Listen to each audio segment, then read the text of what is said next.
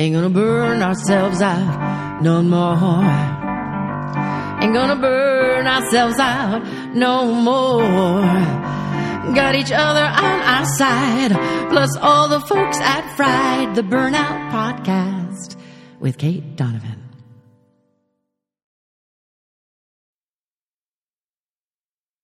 Fried fam, you know how much I love keeping it real and sharing true, deep, and dark stories about life and burnout.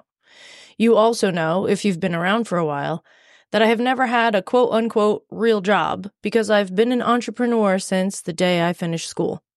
And entrepreneurship can be lonely. That's why, if you're an entrepreneur or a creative like me, I want you to listen to the Who Made You the Boss podcast with Lindsay Epperly. With deep dives into imposter syndrome, honesty about bank accounts and life drama, and stories about the fallacy of balancing it all, Lindsay and Who Made You the Boss make the world of entrepreneurship more real, more connected, and less lonely. I recommend starting with episode three, all about slowing down for more impact. You can thank me later. Hey, Fried fans, are you ready to beat burnout for good? I want you to join our newsletter for top tips, resources, and, as per usual, a touch of humor delivered straight to your inbox. Plus, when you do that, you'll get our core values exercise, which is your secret weapon to kickstart your burnout recovery and then keep it away long term. Don't wait. Head to bit.ly forward slash core values freebie and start feeling better today. That link will also be in the show notes. Fried, the Burnout Podcast. Hello, Fried fam. This is a really fun day that a lot of you I know are already excited about because we've talked about it in the Facebook group and we are, we get to talk to Amelia Nagoski today who as most of you know wrote with her sister the book Burnout: The Secret to Unlocking the Stress Cycle. And Amelia is a DMA that stands for Doctorate of Musical Arts. Her and her sister Emily co-wrote the the New York Times best-selling book and her job is to run around waving her arms and making funny noises and generally doing whatever it takes to help singers get in touch with their internal experience, which is like such a burnout recovery thing that it just makes me really happy. She lives in New England with her husband and two rescue dogs. Amelia, welcome to Fried. We are so thrilled to have you. Thank you so much. We usually start off fried with, Hey, what's your burnout story? So let's do a quick overview of that. Some people, most people will already know the basics, but for those have, who have not gotten the book yet, please go get the book. If you, that for those that have not gotten the book yet, can you share with them what the sort of the outline of your personal burnout story and how this all started? Yeah, it really began with uh, my sister. She has a PhD in health sciences and she uh, wrote the New York Times bestselling Come As You Are, The Surprising New Science That Will Change Your Sex Life by Emily Nagoski. And uh, it's a book about the, the science of women's sexuality. But there's one little part of the book where uh, she talks about emotions and feeling and processing emotions and managing stress because it turns out the best predictor of a woman's sexual well-being is her overall well-being. But when she went around talking to women about this you know the science of women's sexuality they would come up to her and be like yeah yeah all that sex science great but you know the one thing that really helped me is that one part about stress and feelings. And she was surprised but when she told me about it i was not surprised at all because I'm a conductor and I had conservatory training where I learned about feeling and processing emotions for the purpose of being expressive on stage and performance. I did not learn to transfer that skill to every day. And when I did, it saved my life twice. So Emily said we should write a book about that. Um, so that's what the book is. It's it's the book I needed when I was recovering from burnout and uh, uh, I was hospitalized twice during my doctoral program uh, because of all the reasons that we talk about in the book. Uh, and it's genuinely a practical, helpful, useful book. That uh, that's the one that twenty year old me would have loved to have. I think something just oh there we are. You guys, you're hearing dings in the background because I didn't shut off my WhatsApp, but we're gonna just go with it. One of the things that I think really strikes people most of the time is how bad it can get before you actually decide to do something about it. So you said you ended up in the hospital twice. What Yeah. was go- like what brought you to the hospital? What was going on? For me, it was abdominal pain. Yeah. Um, it turned out I had appendicitis for over a year. It went undiagnosed during my first emergency room visit. Um, I'm lucky that it didn't like burst or cause an acute, you know, immediate. Infection. hmm Yeah, yeah, yeah. It was just uh, inflamed, and then they found it a year later, almost to the day. Uh, I went back, and they were like, "Oh, hey, it's your appendix," and they took it out.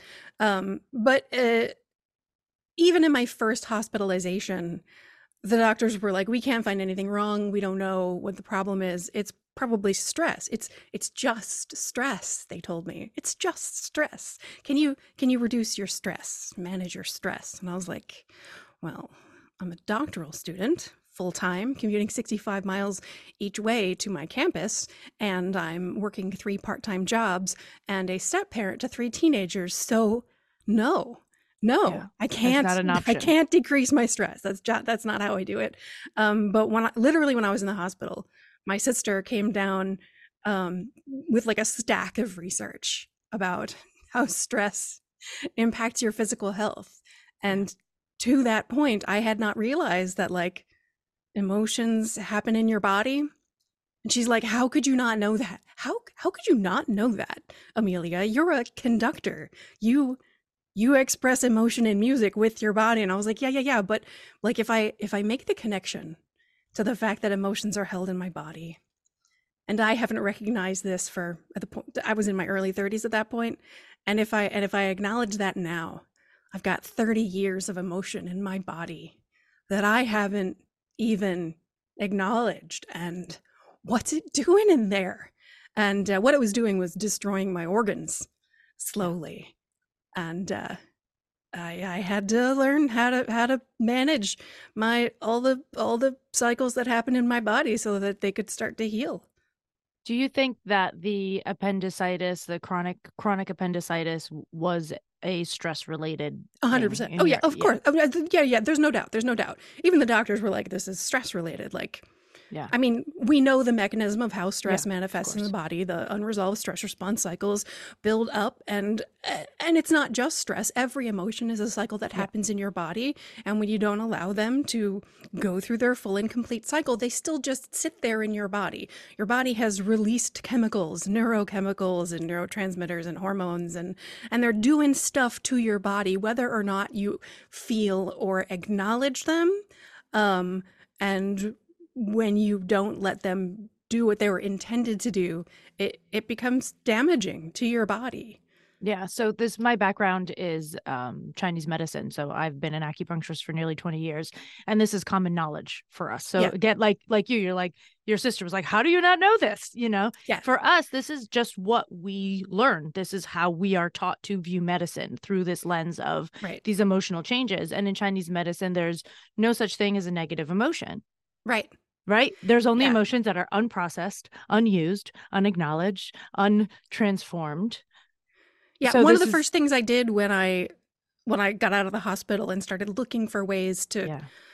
recover, uh, one of the first things I did was start practicing and studying Tai Chi, Oh, I love I that. accredit to this day to Yeah. most of my recoveries, what I learned in that process. What do you think you learned in that process? uh, about what it actually feels like to be in a part of a cycle that is whole, part of um, a universe that we each of ourselves, each of our whole selves, um, are functioning as a as a fractal representation of how the whole universe exists. Um, this is we don't write about this in the book. It's a little beyond Yeah. the woo of what like we keep it very science based, but like in terms of how I exist in the universe now, the idea that I am I am a universe, each of my cells is a universe made of dark and light and opposites that interact, and that our existence right here at this point of the intersection of past and future um, uh, it, it changes how I exist in the world. It changes how it feels to be connected to everything.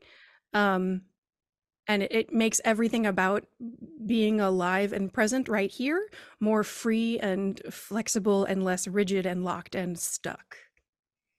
This just makes me so happy to hear you say that.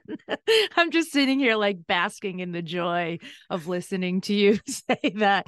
So, uh, it, recently, and we do um, free office hours a few times a month for people that don't have access to enough resources in some way shape or form to get to burnout recovery because it can be very expensive it's very lengthy. So we provide 4 hours a month of ask me anything sessions. You can come on. I will treat you just like a client and answer anything that i can within of course the time frame and the and the space that we have. And we were just we just spent a tuesday talking about tai chi and qigong for like a solid 30 minutes on the call. And this first thing that you the first thing that i heard when you started describing that was connection connection to self connection to universe yes. connection to others right like that was the underlying yeah. thing yeah. that you were saying which is such a beautiful way to put it and then you talked about the fractals and like the tai chi symbol so for those of you that don't know yeah. the tai chi symbol is the yin yang symbol the black and white that's constantly spinning it's not meant to be viewed in a you know a single dimension it's a three dimensional object it's constantly moving and turning. And this that ability to actually posted this on linkedin today the ability to hold the paradox of that light and dark yes. is what actually allows us to thrive. Yes. I think. Yeah recognizing uh, for me it's about recognizing that's that's what my existence is it's yeah. it's it's meat and spirit, right? It's inhalation yeah. and exhalation. And all of that is the same thing.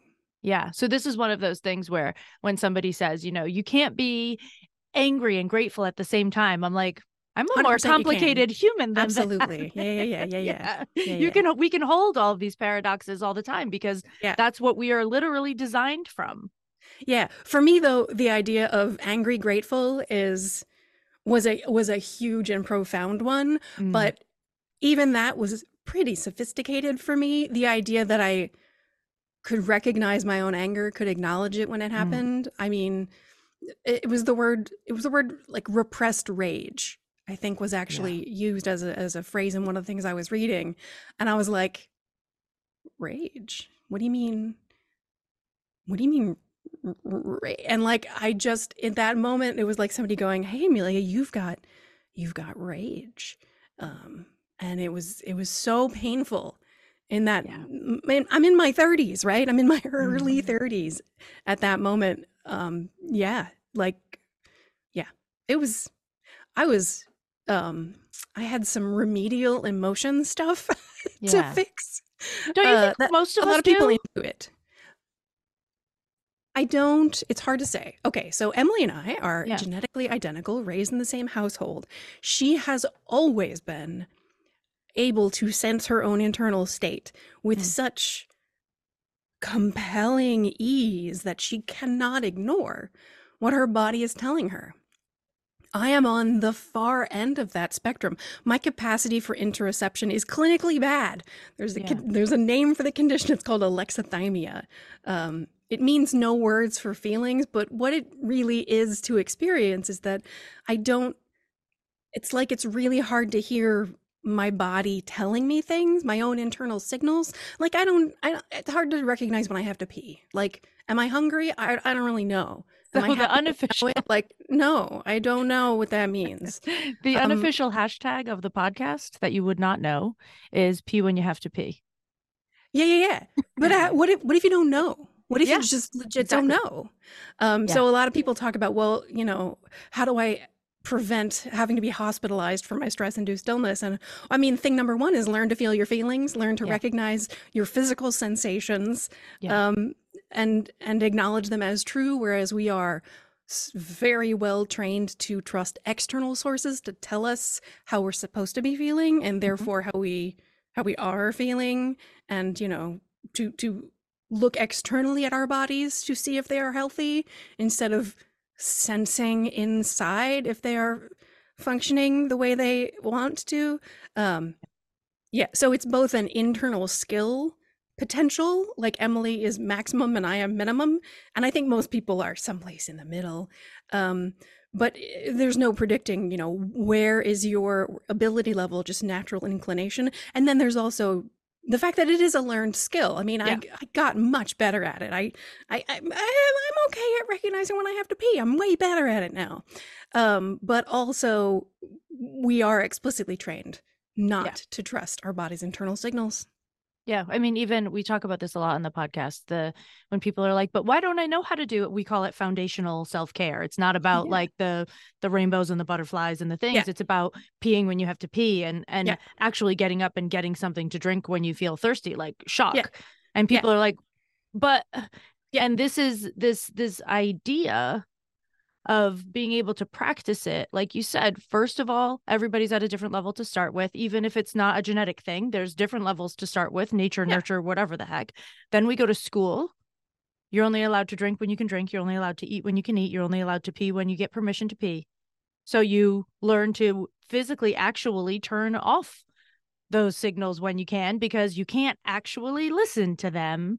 And then we have much of the rem- not much of the rem- I wouldn't say much of the remainder, but a, a huge part of your book is saying, especially women are taught shut those things down so that you can maintain everybody else's stuff. Yeah. How dare you have needs yeah, and ask for the resources to fulfill them? How dare you, you selfish thing? Yeah. right. So we have all these layers of things happening. Yes. It's No wonder we burn out. Do you think that people Yeah. that burn out have a naturally lower level of interoception?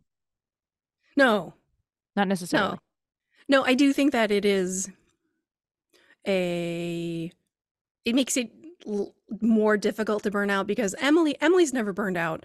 Mm. Um and this is what you were saying when people are like, I, how do I not already know how to do this? Yeah. This for Emily was why she needed me to help her write this book. She could do the science all by herself, but she was like, don't people just already know this? And I was like, no, No. no, they don't. Either they they know it and they're like, you know, the stuff that's good for you, like eating nutritious food and getting some movement in your life and a good night's sleep. Like none of this is a mystery, right? Right. Um, but why aren't we doing it and why are we kind of overcomplicating it so we think we have to like hack our bodies or our schedules in order to do these basic care things and the answer to that is the patriarchy is because we are explicitly told that we don't deserve it that we that we aren't allowed to have it until we conform to an unachievable ideal and it is burnout is caused when the external expectations and the internal capacity of a human don't match um it's not because the person is unhealthy or broken in some way it's because they're being asked to conform to uh, something that they cannot conform to, asked to meet an unachievable goal, and the expectations are unceasing. That that's how burnout happens. One of the things that you talk about in the book that I know you talk about on pretty much every podcast you're on, but I'm going to ask you about it anyway, is breaking down for people the difference between a stress and a stressor. Yeah, this was Let's- really important for me. Yeah, let's dig into it. Yeah. The first thing to know is that stress is not like an imaginary concept that exists just out in the world. Stress is a, is a cycle that happens in your body. Um, it is initiated by an external thing. So in the environment of evolutionary adaptiveness, this was something with with fangs and claws that could run 40 miles an hour. And this stress response that you have prepares you for fight or flight, right? It's adrenaline and cortisol and glucocorticoids that all flood your system so that you can run to deliver the maximum amount of oxygen to your muscles to prepare you to flee, to run, to jump, to climb, to hide. In the same moment, every system of your body is responding. Your cardiovascular system, you can feel your heart pumping, right? Your uh, respiratory system, you can feel your breath changing, right? You might even feel like kind of prickling sensations in your skin that could be suggestions of other things that are changing, like the blood drawing away from the surface of your skin, so that if you get cut, you don't bleed to death. But also, there are changes happening where the oil and sweat glands are changing how they behave. You might feel this manifesting in your hair standing up on end. Um, there are also changes to systems that you will not notice consciously. This includes your reproductive system. Your reproductive system takes a lot of energy.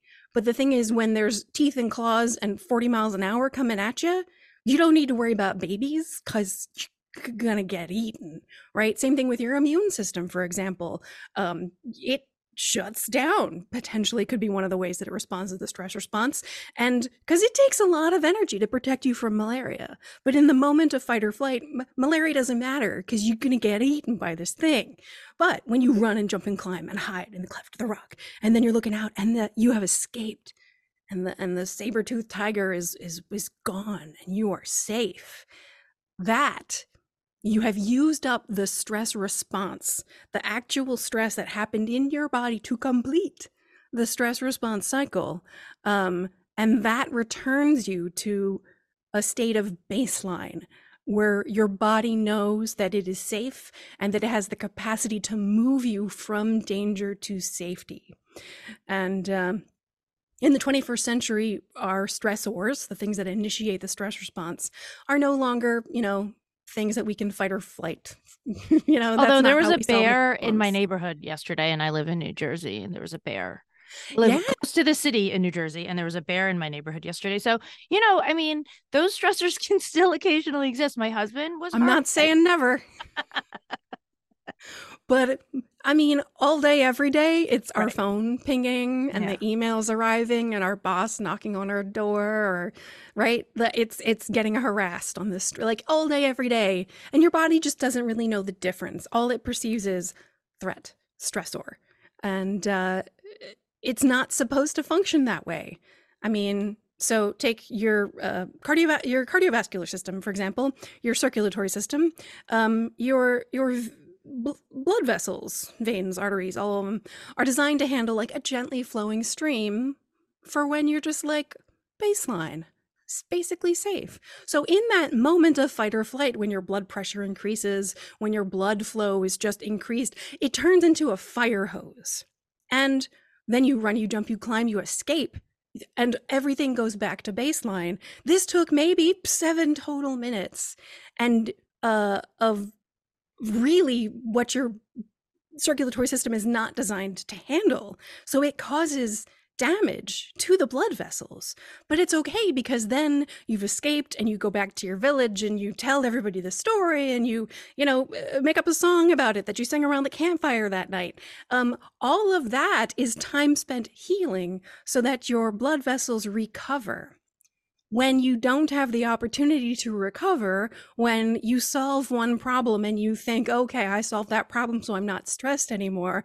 But like they keep coming and you never get a chance to allow your body to go all the way through the physical cycle that is what stress is and how all emotions happen in your body, then you always have this, this kind of fire hose happening in your blood vessels, which is how damage is caused, which is where plaques build up, which is how stress causes heart attacks.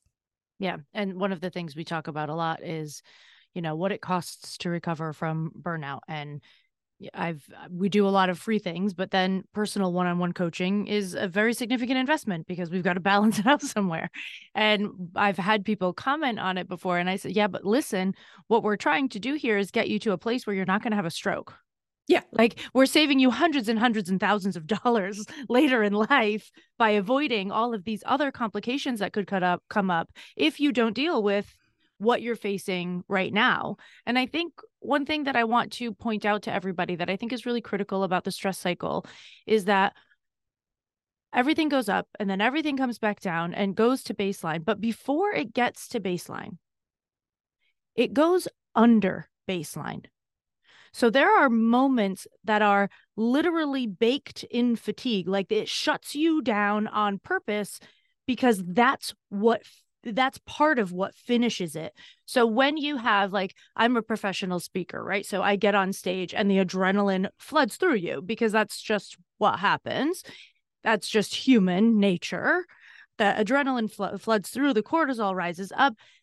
I go through the day, I'm okay. The next day, can be a little rough. But the next day, I'm dipping below baseline. My adrenaline is probably already normal, but my cortisol is not. It takes longer than that. So my my now my cortisol is dripping below normal, and I'm going to need more space and time and recovery and rest, etc., than I might assume because the thing I did is already over. Yeah.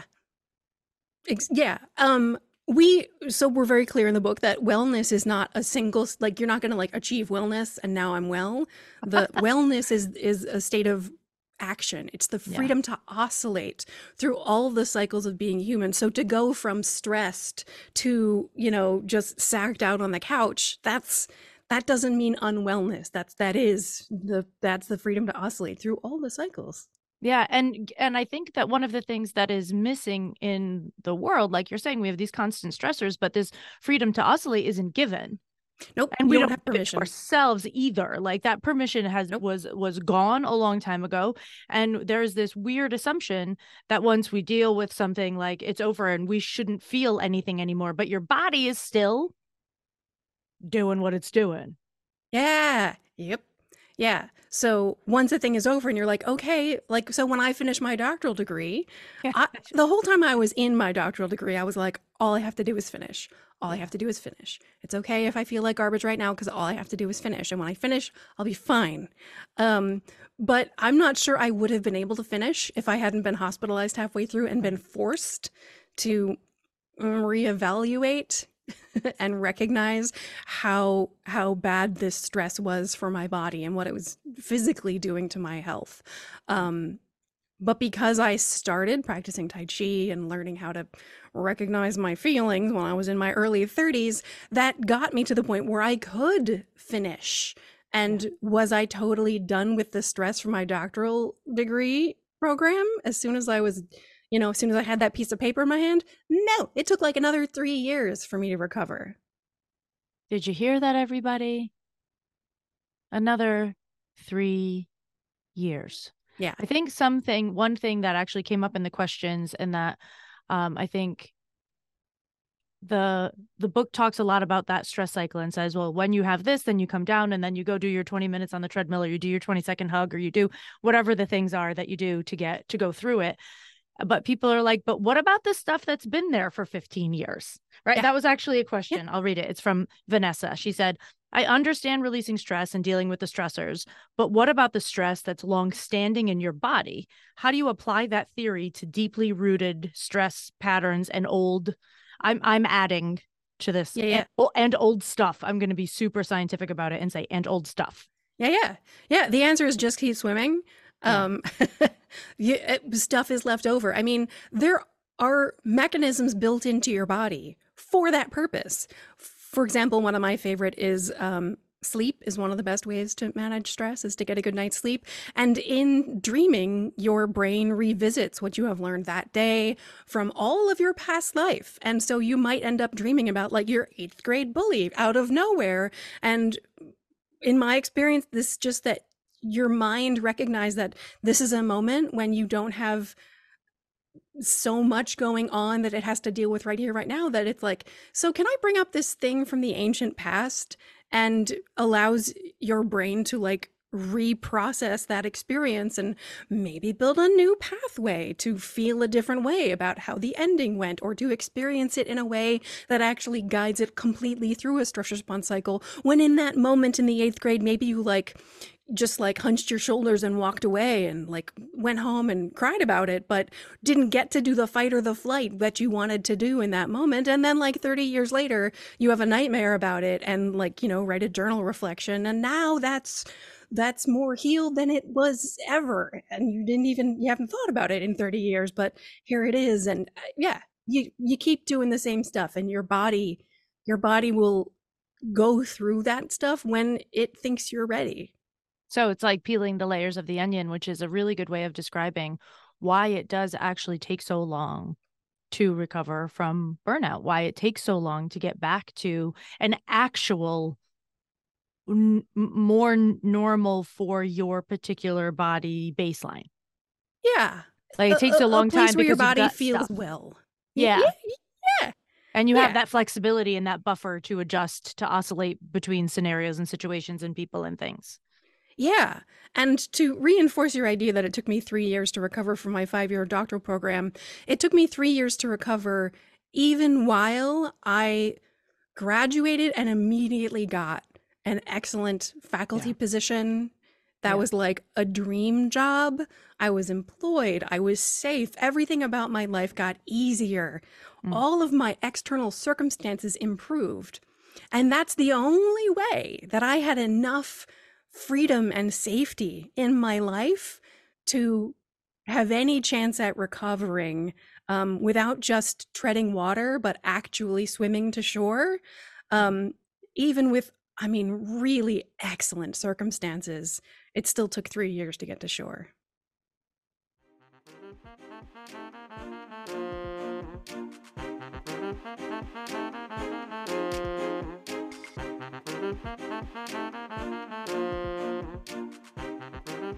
Fried fam, I tell you in nearly every episode that step one of your burnout recovery is blood work. And I know that a lot of you avoid it because it's a pain and because your doctor has told you that everything is quote unquote fine. And they refuse to test all the things that you think you need. What if I told you that you could test what you want, when you want, from your home with just a couple of drops of blood? SiPhox Health allows you to do just that.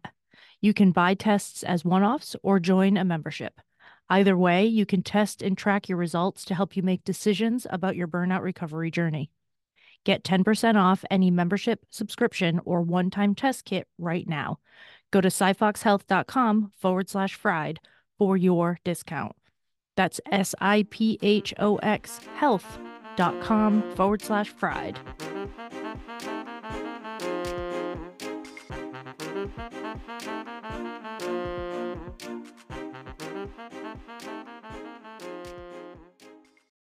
We're just going to let that sit for a moment. This is the time during the episode that you stop for a moment and you grant yourself grace for your process. I know that some of you are three days in, and some of you are three weeks in, and some of you are three months in. I know that every single one of you is frustrated by how long it's taking, no matter how many days or weeks or months you're at.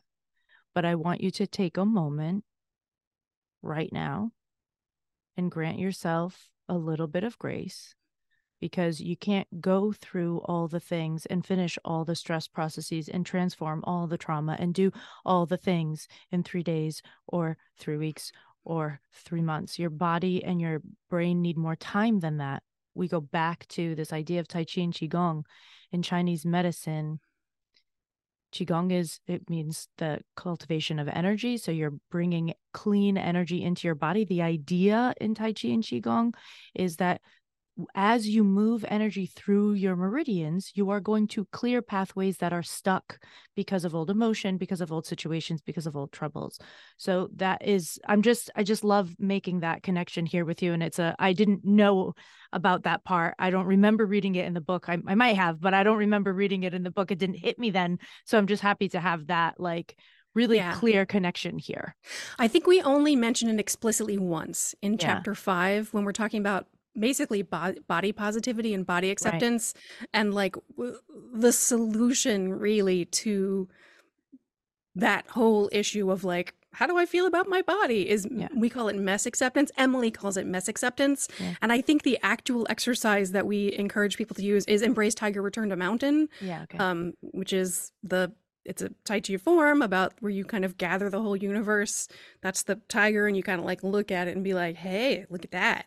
And then you return to mountain. You simply observe without judgment and allow yourself to exist in the mess and be simultaneously strong and powerful. we call that in my book, we call that being stuck in the muck. Yeah. on purpose. Like, st- like Yeah. sit, like just sit down in yeah, the muck for a moment. Just, just sit there. Don't stop trying to silver line your life before it's time. Yeah, I um I I wrote I've written little songs to like Oh, yeah. reinforce some of the topics in the book. One of the first songs I wrote was called Unruly, uh, and the first line is standing in the fire that fuels me. Just Mm. burning, but knowing that this is this is where my power is. This is such a beautiful um, picture to create in something that, for those of you who have listened to the wildfire episode, we Sarah, my co-coach, um, created an episode comparing burnout to a wildfire, and that's just a really beautiful picture. All right, I have some more. I have some more listener questions for you if you're Great, ready. let's do it. Yeah, I love that you're so into this. Samantha asked, because in the book there's a lot of talk about the patriarchy and sort of gender roles, things like that. She said, "What is your take on intersection of classism and burnout?" Uh, they it's okay. we write about patriarchy in the book specifically because it's the information that I needed. Right. Um, I identify as agender. I did not realize that what was happening to me was sexism because I didn't realize that people were perceiving me as a woman because I didn't perceive myself as a woman Mhm. um, in a confusing and complicated way that like only people who are maybe agender or otherwise gender nonconforming would r- relate to like h- how do you not know that you're a woman and that people are t- treating you so i i needed to know that what i was experiencing was sexism was systemic misogyny um Yeah. but of course it's not just the gender dynamic it's a power dynamic and Right. in the us in the west in general it's absolutely class also but it's also education it's whiteness it's Mhm. thinness it's the color texture and placement and quantity of hair on your body like it's whether you are christian if you are a native english speaker all of these things give you access to resources and power more easily and any of these things that you lack mean that you are more screwed We talk about that a lot. And also, I have this like this space where if that's not most of your lived experience, like I am a white woman who grew up in a family fa- fairly traumatic, drug ridden household. Um, but then, you know, I was living in Europe, living my best life with my Polish husband, and like, you know, uh, ugh my burnout came at a time where I was at the the top the the very top of the food chain that I can be on being a woman. Yeah. And I still burnt out. And when I started this podcast, we talked I talked to mostly those people because I was so surprised that after having grown up in like near poverty and had these experiences that I had and then being in this position which was much different than my growing up, that was the time that I chose to burn out. Like that was the time that my body was like, Foodist, we're not doing it. And that was really confusing to me. And I didn't think that I was allowed to burn out because I had privilege. And I was actually at that time like unraveling my own internal racism and doing all that work. Yeah, of course, we're all still always doing that work. That's just part of how it goes. But I was going through that process at the time too. And I and I was like, so I was really not allowing myself to admit to burnout, partially because I was quote unquote so lucky and so privileged. yeah It's hard. That yeah, no. Um so people have this like, oh, it's a hashtag first world problems that right, right, know, right. our stressors are these things that are not physical life threats. Mm. Um, but our bodies don't know the difference. And um, every human is worthy of wellness. Every human is worthy of love and thriving. And you're allowed to you know, you're a human, even if your problems Shit. are problems that other people are like, oh, those are the problems you want to have. Like, no, no.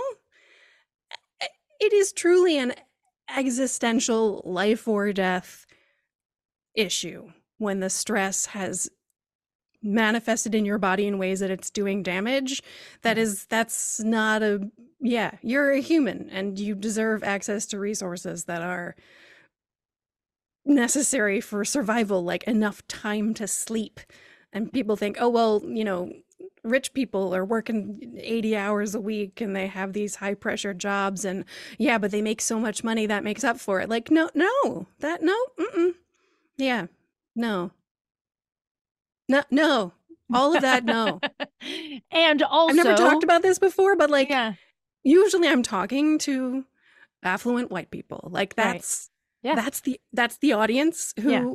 have access to the most of this and um I am really interested in keeping it very intersectional and Yeah. you know, acknowledging because I have long COVID now, so I'm really interested in like disability access and um non-binary gender stuff like that's Yeah. because that's part of my intersections Yes. um because you know when people look at me they they see you know middle class middle aged white lady Mhm. and th- that is who i have the most um influence on because i'm i'm one of y'all i'm i'm meeting you where you're at Yeah. um m- my experience is not I, so like i'm not who you think i am like when you look at me i'm agender i'm autistic uh, emily and i were raised below the poverty line like we Yeah. got free lunch at school like Yeah. Yeah.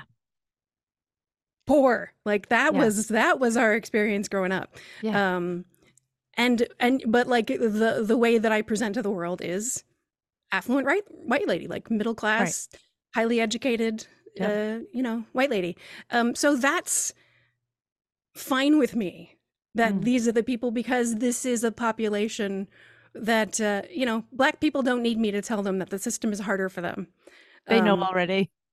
they know already. Black people know.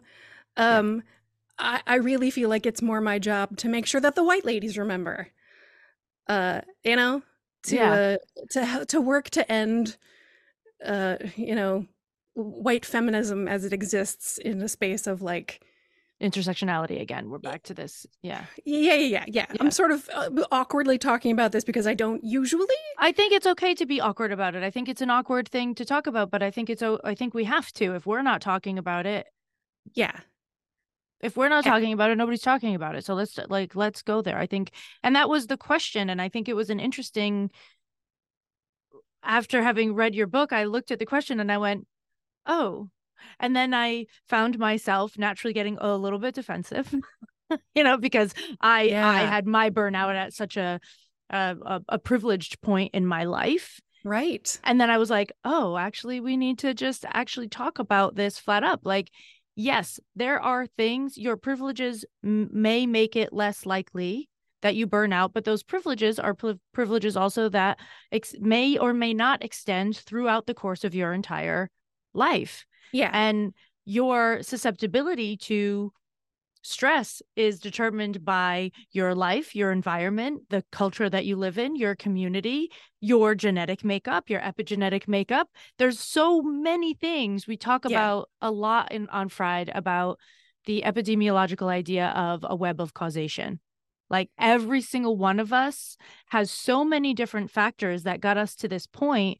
And what I want for all of you listening right now is to if you're experiencing burnout if you if you found this podcast because you were searching through spotify at two o'clock in the morning for something that would help you no matter what your state of privilege is i want you to grant yourself the space to understand that there is a web of causation that only you have. This a burnout fingerprint that belongs to you and it will look different than the person sitting next to you and the person sitting next to them and it comes across every color, creed, religion, gender state, any of it. It crosses through all of us. None of us are completely safe. Some of us are a little more unsafe. That Yeah. doesn't mean that people that are safer will not will not happen to Yeah. Yeah. So I usually don't talk about this because I'm usually talking to people who are in states of privilege and I want to make sure that they use that privilege also to protect others. Exactly. Um, that's usually my frame. Yeah. So, um, but Emily and I have had, I think, exactly one conversation about this. Yeah. And that was when we were talking about my doctoral dissertation, which is actually about um, Sergei Rachmaninoff. He's a Russian composer from the turn of the 20th century. And he fled Russia in the Mhm. beginning of the 20th century after the, you know, the communist Mhm. revolution. Um, his home was destroyed, was razed to the ground. Um, and he was not safe. He had to flee the country. Uh, partly because he was rich and famous. He was part of the problem. And the, you know, the Bolsheviks didn't Yeah. like that action. Um, he had to flee. Now he fled and was a refugee as a rich, famous, world renowned concert pianist. Um, this makes him maybe the most privileged refugee in the world, but he suffered mightily from homesickness and not just from homesickness. I miss my people in my home, But, but, I can't go back. it doesn't even exist anymore. Yeah. Right? That thing that I had is completely different now. It is gone. Yeah. Um, and so Emily was giving this like, yeah, well, and I was like, he was a refugee because I, I wrote my dissertation on a piece called The Three Russian Folk Songs. It's the only piece of vocal music he wrote after he fled Russia because people didn't want to sing in Russian. Mm. Um, so he only wrote piano and orchestral music after that, um, except for this three Russian folk songs. That the fact that it's folk songs, Mhm. children's songs that he had known his whole life, Mhm. that his friends all knew, um, that finally he's writing a thing that is of the Russian folk, Yeah. um, and it, uh, it lived in his heart for twenty years after he left, before he actually completed the work. Wow. Um, and uh, when Emily was talking to me, she, she, and I was like, well, because he was a refugee and he was trying to heal his heart by recovering something of his home. And she, she was like, well, maybe the most privileged refugee in the world.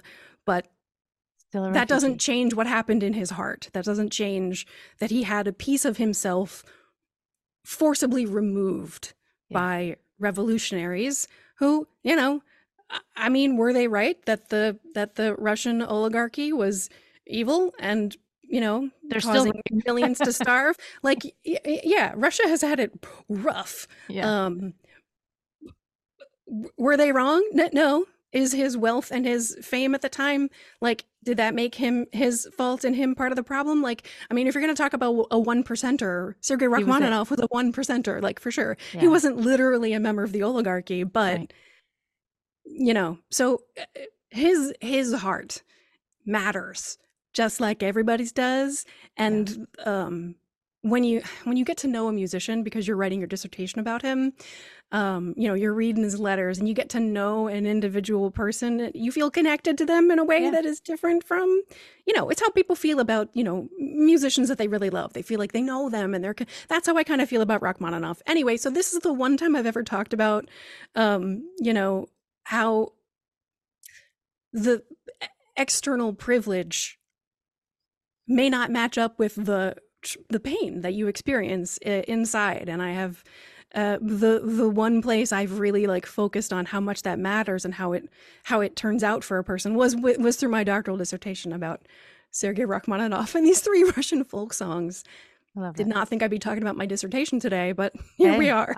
I'm into it, and as someone who spent 12 years of her life in Eastern Europe, I, I'm into it even even more. There's a lot of, I think, like I talk to first generations American, uh, first generation Americans a lot on the podcast as well because I grew up in a town that was mostly immigrants, so there that was the experience of most of the people I grew up with. And then lived in Eastern Europe for an extended period of time, which people I mean, my father in law lived through two world wars. Like this, that's just life for him. And I think that that's when, to me, the sort of genetic part of things comes in and that extra gratitude you're supposed to have as a first generation immigrant because your parents left their home to give you this better life. And so you're now you're forced to like feel better about your life, even though you're like, fucking stressed. Like this isn't good for me, you know? So all of these different pieces, there's Yeah. so many different pieces that can be a part of your web of causation. And your web of causation is just as as important as anybody else's, no matter your financial circumstance.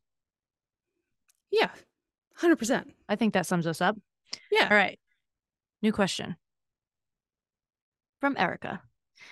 Aside from processing stress, what have you found most helpful in preventing future slash recurrent burnout? Uh, recognizing the impact of human giver syndrome. Yeah. Uh, so recognizing who in my life is a giver who's going to care about my well-being as much as I care about theirs.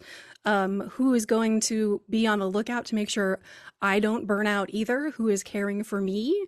Um, versus where are the relationships where they have a, a human being, human giver dynamic? This is, we talk about this, we introduce Yeah. it in chapter three, go on to talk about it in chapter four, where there are people who are told by the world that they have a moral obligation to live and express their humanity and and take whatever resources are necessary in order to accomplish that. You know um, it's from this a book called uh, down girl the logic of misogyny by a moral philosopher named kate manne. And recognizing where i am in a relationship with someone who feels entitled to my giving versus when i'm in a relationship to someone who gives back. And kind of disconnecting from the relationships where the other person feels entitled to my time and my life and my body and really investing in the relationships that are reciprocal. This is community matters. Yeah. And you and community is one of the uh, one of the few things in life that you get to control and some of us have less control than others right? Because if you're in a strong religious community or a family that doesn't um, like outsiders at all well you might feel a little more stuck in this regard. And community is something that you choose. So even within the communities where you don't feel like you have a lot of choice m- make good choices as best as you can because the people that you surround yourself with can make you or break you. It's not, I like this answer because it's not just about you. It's not just about you doing something, but it's about being in community with people that think you matter. Yeah, we, we say all the time that the cure for burnout is not self care. It can never be. The cure for burnout is all of us caring for each other because the way out of the the dynamic where we're being asked to strive for unreachable goals and constantly uh, meet unceasing demands, the only way to get out of that constant trap is to have people come in and interrupt and say, "No, no, that that goal that you think you need to achieve, you you don't need to achieve that. You don't need a white kitchen." Before you deserve to have people over to your house for us to eat together and spend time bonding. Your avocado green linoleum countertops are completely adequate. We can sit at that counter and have a beer together and enjoy each other's company and support each other and cheer for each other. And it's all worthy. You don't have to conform to an external ideal. The only way you can resist the flood of information telling you that you must be only one certain thing is is to have other people intervene. You need a bubble of love surrounding you uh, my co-coach will be so happy. Her and, and her, um, her other business partner and her best friend Sarah. It's Sarah and Sarah. They they call themselves Sarapeutics because they're the cutest things that ever existed. mm-hmm. um, always talk about being in a love bubble, like creating love bubbles when they do retreats. So she'll be happy to hear you say that. Speaking of the Sarahs, um, Sarah Y. So not my co-coach, but her co-coach. we we all work together in some way, shape, or form. But Sarah Y said what do you believe is the number one impediment to recovering from burnout personally and then socially? This might have already sort of been answered in the last question. Yeah. Uh, the number one impediment um, socially is not having access to the resources you need. And there are a lot of people who don't have yeah. access yeah. to the resources they need.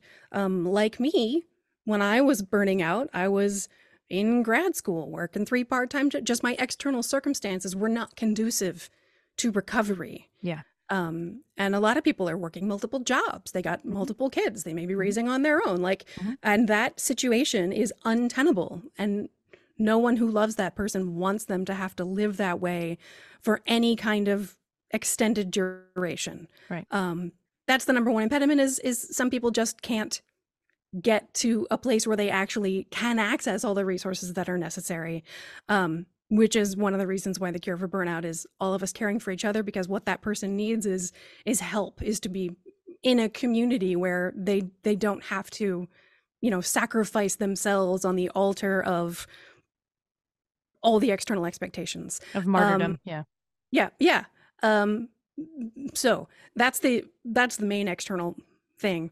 Um the most common internal thing is just the belief that you don't deserve it mm. um, the belief that it is normal and even kind of morally good that mm. it is mm, honorable to sacrifice yourself in this way um, that what you are doing is proper and uh yeah the the martyrdom as you said like Mhm. that the belief that it is ethically sound and morally superior in order And to morally that. superior. yeah. Yeah, we talk about moral superiority a lot around here. Yeah. For this reason. work is morally neutral. You know food is morally neutral. Sleep is morally neutral. Fat is morally neutral. Language is morally neutral. Like Yeah. yeah. It's it's hard to hold on to because the world does not agree. No, it's where the bubble comes in exactly. And that bubble, to remind all of you, the Facebook group exists so that you can be in a bubble like that. The office hours exist so you can be in a bubble like that.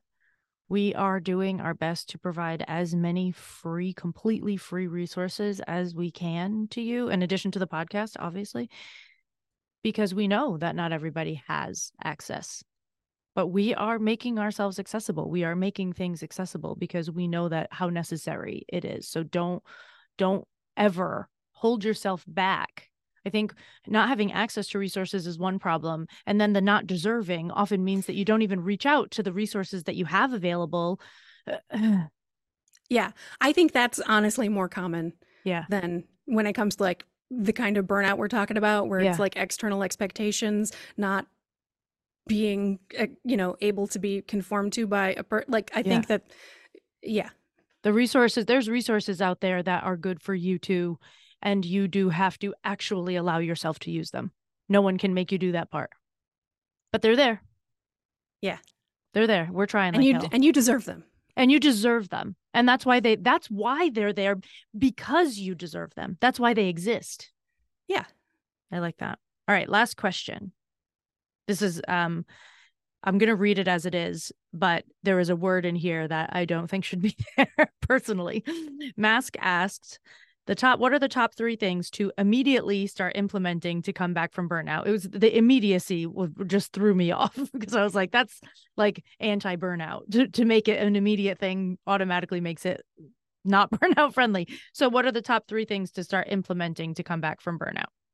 Yeah thing one is to Mm. notice your internal sensations to notice that maybe what you're experiencing is burnout thing one is to notice Mm. knowing is half the battle they say uh it, it's true like if you Yeah. are aware that you're burning out then you can actually start to do stuff um so that doesn't mean going oh i'm burnt out and then like drinking yourself to oblivion and getting up the next day and doing everything the same Yeah. but you know noticing ongoing like oh how is this manifesting in my body? How is this showing up in my how cranky i am with the people who are around me? Like notice really deeply all of the things. Once you know Mhm. it's oh, i think this might be burnout then you know discover because once you start noticing how it's showing up Yeah. then your body is going to tell you what the next steps are going to be but i think that the probably the next step step 2 would be to do a thing that helps you feel like you have moved to a state of safety so completing the stress response cycle be it getting physical activity or improving your sleep or you know the, the hugging l- loved ones or otherwise connecting to your community doing whatever that thing is that makes you feel like you're like on the top of the world and ready for anything or the thing that makes you feel like just really peaceful and calm and ready for anything. Um, so if there's a thing you did when you were a kid if you were in marching band and you would like leave rehearsal and feel like yeah uh, then that might be your thing. If if you know that you know carving or acting or singing or um or writing or playing a video game like a really exciting video game gets you all like Rah! and you walk away at the end of the night and you're like i rescued that princess and like your heart is beating and and you know that it makes you feel that kind of like complete hero feeling. Uh, whatever it is that gives you that feeling do more of that thing because as you do that it'll start to heal as the stress cycles start to be like kind of your backlog starts to get completed and unlocked and dealt with uh your body will be like oh this feels good this is right. And then as you keep doing step number one which is noticing um then your body's going to tell you what the next thing is. Um and honestly i can't tell you what this is but i and now it's sounding like oh my god this is so much work. But the good news is that once you open the first door Yeah. It shows your body will show you what the next door is and then show you what the next door is. And as you go, they get easier and easier and easier. So notice, respond, repeat. Yeah, keep paying attention and and your body's going to tell you and I, I hate saying listen to your body. So we we made a workbook cuz after Good. after the book came out, um people were like, "Okay, but what do I do? Thanks for all that science. What do I do?" And there's stuff that like here's what you do in the book, but it's Yes. it's 80,000 words with 20 pages of references. I I know that it's not everybody's jam. So we made we we made a workbook for the people who like don't need the receipts and they just want the results. Um, and there is a whole appendix in the workbook of how to listen to your body, what people mean when they say listen to your body. For people like me who are on the far end of the spectrum of like, my interoception is not top notch. How do I listen to my body? What does that actually mean? And to like teach you the skill of doing it, it's, um, you know, it takes time and practice, but it is honestly, it's one of those phrases that people just throw around. Like Yeah. people like my sister just take for granted that everyone knows what that means. Um, but I know how hard it is. And uh, but it is it's it's just it's just the foundation. It's just the beginning. Yes, I'm into it. I will absolutely link to both the book and the workbook in the show notes. Amelia, thank you so much for spending this time with us and for exploring things that maybe you haven't explored on other podcasts and in other spaces because we ask funny questions around here and we like to dig into fun things. Um, so I'm so grateful for your time and your wisdom. And I know that long COVID can wreak havoc on your brain. And so I'm just so, so grateful that you felt on point today and were able to get through all the things that you needed to get through to share with us. Um, so thank you so much. Thank you. Fried fam. What I want you to take away today. You can obviously always make your own rules because, like life. But what I want you to take away today are a couple of ideas. One, that no matter your burnout story, it's real. Two, you deserve the resources that you need to heal. And three, this shit is probably going to take longer than you want it to. So keep giving yourself grace until and let the onion continue to unpeel, especially when you think you're done. Because that happened to me. I was like, I'm done with this. Cross it off. then I wasn't. And then that was not true at all. So those three things. But what I really want to hear from you, especially those of you in the Facebook group, but also feel free to DM me anywhere that you can find me. What I want to hear in the Facebook group is what about this conversation was important for you personally? Let's start that discussion and have it as a crew because I think that this needs to be dug into a little bit more. All right, Fried Fam. I'll see you in there. Ain't gonna burn ourselves out no more. Ain't gonna burn ourselves out no more. Got each other on our side, plus all the folks at Fried, the Burnout Podcast with Cait Donovan.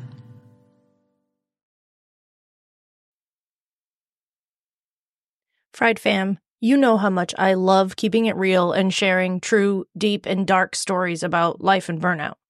You also know, if you've been around for a while, that I have never had a quote unquote real job because I've been an entrepreneur since the day I finished school. And entrepreneurship can be lonely. That's why, if you're an entrepreneur or a creative like me, I want you to listen to the Who Made You the Boss podcast with Lindsay Epperly.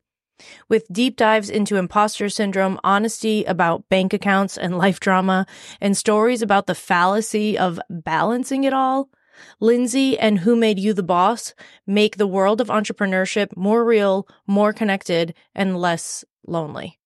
I recommend starting with episode three, all about slowing down for more impact. You can thank me later. Hey, Fried fans, are you ready to beat burnout for good? I want you to join our newsletter for top tips, resources, and, as per usual, a touch of humor delivered straight to your inbox. Plus, when you do that, you'll get our core values exercise, which is your secret weapon to kickstart your burnout recovery and then keep it away long term. Don't wait. Head to bit.ly forward slash core values freebie and start feeling better today. That link will also be in the show notes.